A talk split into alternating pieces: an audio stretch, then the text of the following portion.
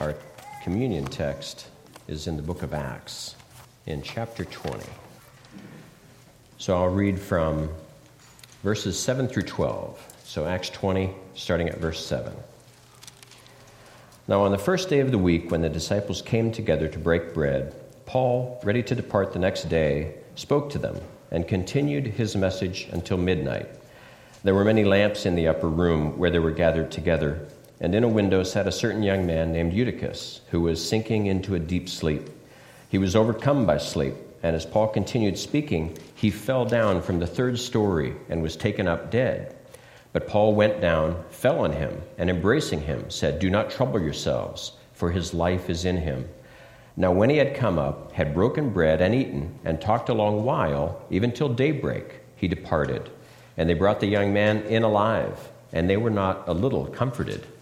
Let's pray. We thank you, Father, for this your word that we can accept as true and know and uh, use as our guide for life. We pray, Father, please awaken our minds to a deeper understanding of what you would have us learn from this and all the rest of the scripture that we'll read here in this uh, time. In Christ's name we pray. Amen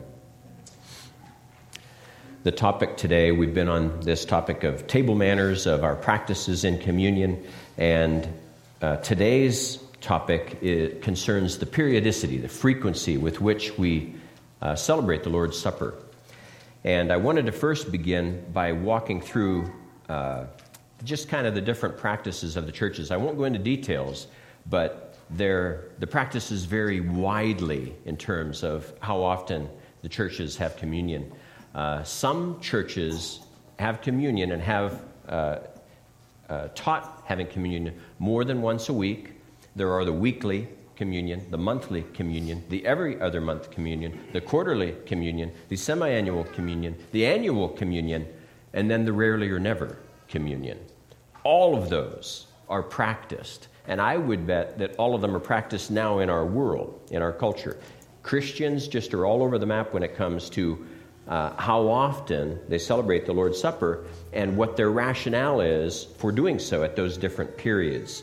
Now, some are by choice, and most actually are probably by choice. Some are probably by necessity, because if you do hold to elders only offering communion, which not all do, then you're only going to get communion when elders are present. So, for instance, uh, during the founding of this country, that's why the Methodists uh, had those circuit riders.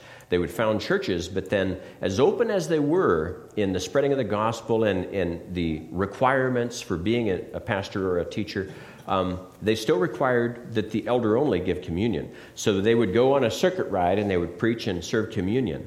Now, meanwhile, the Presbyterians were over in Scotland getting learned degrees, you know, so they weren't, they weren't tending to be spreading as quickly as the Methodists were. I'm not, I'm, i always poke fun at Presbyterians. I wouldn't be here if I didn't love them. Love myself, I guess. so now, uh, again, everything varied, but most by choice. What is interesting, and almost always not true when you read this, is people will say the Bible is silent on the topic of how frequent you are to serve communion. Now, it would probably be more correct with many of these people to not say that the Bible is silent, but to say that the Bible uh, isn't clear. I think many would probably nod their head and say, well, yeah, you're probably more right with that second statement. But what I propose is that there is a single phrase in the Bible that's only used a few times that is really key to all of these different periodicities. What's right, what's wrong. It's how you interpret this one phrase that is key to understanding it. So, before I get to that phrase, though, I'm going to go into a little bit of history. So, first, few would argue that in the early church, in the first century or two, few would argue that communion was obviously offered more than once a year. And uh, that's because in, it's used in various of the church writings. And the people that advocate for once a year will still say they'll take it piece by piece and they'll try to eliminate all of those occurrences, saying, no, that doesn't mean it, no, that doesn't mean it. But when you read them, I don't know. It seems uncharitable to me that people would still hold to the fact that the early church didn't practice uh, a, far, a communion far more often than once a year. And uh, yet, by the fourth century, it was obvious that some churches were practicing it only once a year because it begins cropping in. Now, the Roman Catholic practices, if you've ever studied the history of the church, you know that they kind of steadily gained ground throughout the first millennium to where by the end of the millennium, uh, pretty much everything, there was just the one church and, and it had in many ways become corrupt, but it certainly ruled the day. All of its practices were the practices of the Christian church. So, what had happened is with this increased uh, obsession with preparation for the Lord's Supper, people just started not partaking. They were afraid now. So people weren't even taking it once a year, annually, like at Christmas or Easter, like, like we do now the, in the Roman Catholic Church. So the church then kind of had to pass a law saying, oh, no, no, no. If you don't take it at least once a year, then you are anathema, you are excommunicated. So now you had to do it at least once a year. And so that's probably where the once a year thing really took the greatest root when the Catholic Church said you have to do it at least once a year, or you're no longer a Christian. So, what was interesting is during that period, as they evolved to this period where they're raising the host and a bell would ring, the people from the towns would run to the church. They weren't there for the service, they couldn't care less. But when the bell rang, that was their cue that Jesus was arriving. He was being turned from bread into into the person of Jesus. And so then they would run because they knew that what came next, and they would be, the bell was being rung to give them this warning. They knew now that when the host was elevated and they could see it, that's when it occurs. The grace that you would potentially receive through eating it was just as equally valid by you just watching this miracle happen. So people thought, well, why do I need to eat it then and risk the the judgment of God when I can just witness this occurring and I can still benefit. So people aren't idiots. They're, they're pretty shrewd. They're thinking, okay, I, have got the, I've got the upside. It's like finding a stock that will only go up and you can cut your losses when it goes down. So these people were shrewd. So now, again, the, the church had to kind of crack down on this, and, and yet they always kind of benefited from these superstitious practices. So it would only when it would get way out of hand that they would try to resolve them. So then, of course, we have the Reformation. And they really changed things, didn't they? So now we have the, three, the big three that, that anybody who studies Reformation, you know, you study Luther, Calvin, Zwingli. The, the, essentially the father of the Lutherans, the father of the Presbyterians and the Reformed, and the father of everybody else the Baptists, the Methodists, the Congregationalists, everybody else kind of follows Zwingli. And so Luther and Calvin both advocated for frequent communion, at most a week. I mean, they both advocated for having communion more than once a week. And Zwingli, four times a year, and he gave the dates as to when they should be, and that probably came to prevail for a time. Now, I haven't really uh, opened much text yet, and I want to. I, I, and I've already been going for eight minutes, and so I need to hurry. Okay, the first text I want to read is when Christ institutes this. He institutes the Lord's Supper. And I'll read from one instance, Mark 14, starting at verse 22. And as they were eating, Jesus took bread, blessed and broke it, and gave it to them, and said, Take, eat, this is my body. Then he took the cup, and when he had given thanks, he gave it to them, and they all drank from it. And he said to them, This is my body of the new covenant, which is shed for my blood of the new covenant, which is shed for many. Assuredly, I say to you, I will no longer drink of the fruit of the vine until the day when I drink it new in the kingdom of God. And when they had sung a hymn, they went out to the Mount of Olives. So this is Matthew and Mark are a lot alike. Luke's a little bit different, but that's pretty much the gist of it. All he says is this do in remembrance of me. So we really don't get the periodicity from that, but that's where we get the institution of it. Now we'll go to the go to text, 1 Corinthians 11, and I'll start reading at verse 17. Now, in giving these instructions, I do not praise you, since you come together not for the better, but for the worse. For first of all, when you come together as a church, I hear that there are divisions among you, and in part I believe it.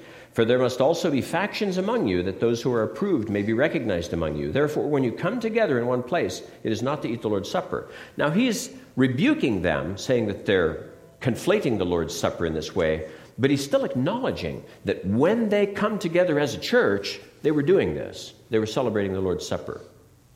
He has fault with the way they're doing it, but don't take that statement to mean that he, he doesn't acknowledge that they are attempting to do it. So, what did he say then? Twice he said, when you come together as a church.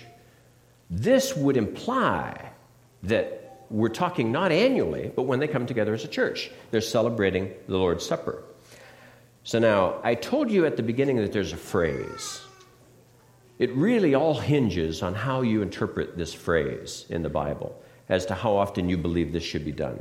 And let me take you to the first occurrence of it in Luke 24. In Luke 24, starting at verse 28, Jesus has been resurrected. He is walking with the two men on the road to Emmaus, but they don't yet recognize him. Then they drew near to the village where they were going, and he indicated that he would have gone farther, but they constrained him, saying, Abide with us, for it is toward evening, and the day is far spent. And he went in to stay with them. Now it came to pass, as he sat at the table with them, that he took bread, blessed and broke it, and gave it to them. Then their eyes were opened, and they knew him, and he vanished from their sight. The phrase is that he took this bread and he broke it. So now we have the resurrected Christ sitting down with these men who they've been walking for an hour, hours maybe. They never recognized him. But the instant he broke that bread and handed it to them, they recognized him. And then he disappeared. So, see, we have this phrase, breaking of bread, that seems to be a key to our understanding of this. I brought it up there, but we're going to introduce it in other contexts too. Acts. So we go to Acts chapter 2, and I'll start reading at verse 41 and I'll skip around a little bit. Now, this is uh, Peter preaching. All these people are joining the church. And with many other words, he testified and exhorted them, saying, Be saved from this perverse generation. Then those who gladly received his word were baptized, and that day about 3,000 souls were added to them. And they continued steadfastly in the apostles' doctrine and fellowship, in the breaking of bread, and in prayers. And then I'll skip to 46. So, continuing daily with one accord in the temple and breaking bread from house to house, they ate their food with gladness and simplicity of heart, praising God and having favor with all the people. So, the question then is what does this mean, this breaking of bread? There are essentially only two views. One view is that they are just breaking bread, they're just eating a meal. And really, when you go back to what Jesus had done with the two in that home, that's what he was doing. He broke the bread and gave it to them. He never ate, though.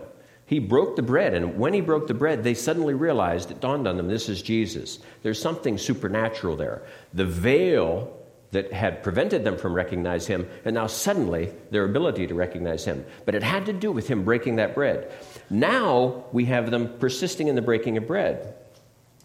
They continued steadfastly in the apostles' doctrine and fellowship, in the breaking of bread, and in prayers. So, in doctrine, in fellowship, in breaking of bread, and in prayers. Now, the question you have to resolve in your mind is is this really just talking about eating meals like we do here on Sunday? Is that all this is talking about? And I really don't think it can be. I don't think it's likely. It's possible, and so I'm not going to say that people are wrong if they're saying that's just eating, and that's what many do. But it appears to me to be embedded in them as a people devoted to God. And eating food just isn't that. This is special. They continue steadfastly in doctrine, fellowship, breaking bread, and prayers. And 46 continued daily with one accord in the temple, breaking bread from house to house. They ate their food with gladness and simplicity of heart. Now, we know at that time that the church was often in houses, the churches met in houses, so it's consistent. So that's the key. Now, the key then is this with those that advocate for frequent communion, you just take the breaking of the bread. They're enjoying a communion right here. Now, the text that I read to you, at the start. You might have overlooked a key there. And let me take you there because I think it's the most important text in this regard. So I'm going to read to you starting at verse 7. Acts 20, verse 7. Now, on the first day of the week, when the disciples came together to break bread, now that is very precise. Paul has been traveling through, it's, he, they've been here for a few days, and now it's the first day of the week. It's Sunday, it's the day of worship. Now, on the first day of the week, when the disciples came together to break bread, Paul, ready to depart the next day, spoke to them and continued his message until midnight. Now, we won't talk about poor Eutychus, but he was saved. But they were gathering together for the explicit purpose of breaking bread. Why would they have waited to eat until then? It doesn't make sense that this is speaking about a simple meal. This is the breaking of bread. This is what is central to remembering Christ as central to Christianity. It's us celebrating communion. So I believe this one, and this occurs, you know, later, this is years later, they were probably celebrating it daily or as often as they got together as a church when the church was growing like gangbusters. But now they've allowed it to fall into this weekly cycle, along with everything else they've been doing on Sunday, gathering the tithes and meeting together for praise and worship. So now I believe that it had become the standard by this point weekly. Weekly, the Lord's Day. That's when we get together and we do this. Jesus had said, As often as you eat and drink, Paul wrote, When you come together as a church, but then by the time of Troas, it said the first day of the week, communion. And so I believe that we're uh, right in having this. We're not, though, going to criticize those that have anything different. They should be having communion, and so there is no option for rarely or never. And there is an argument for annually, because it was at the Passover that Jesus instituted it. That's the strongest other period that has an argument biblically. All of the others are just, it's believed that we have liberty. And so we just do it as we feel like it, as we feel it's right. I won't get into all the rationale as to why people do different times. I think we're mostly familiar with those, the adults are anyway. So let's just acknowledge that this is what we do and we think it's right. Let's pray. We thank you, Lord. We thank you for this practice that you instituted uh, that last night, the final night, uh, on the night of your betrayal. And we pray, Father, that we would be doing this rightly, that we would be examining ourselves, that we would, would be seeking to identify with you your sacrifice, your work and labor on our behalf, and that which you've achieved. We ask you now, Lord, to bless this, this food and uh, wine, this bread and wine, uh, that we may celebrate our oneness with you. In your name, in Christ's name we pray. Amen.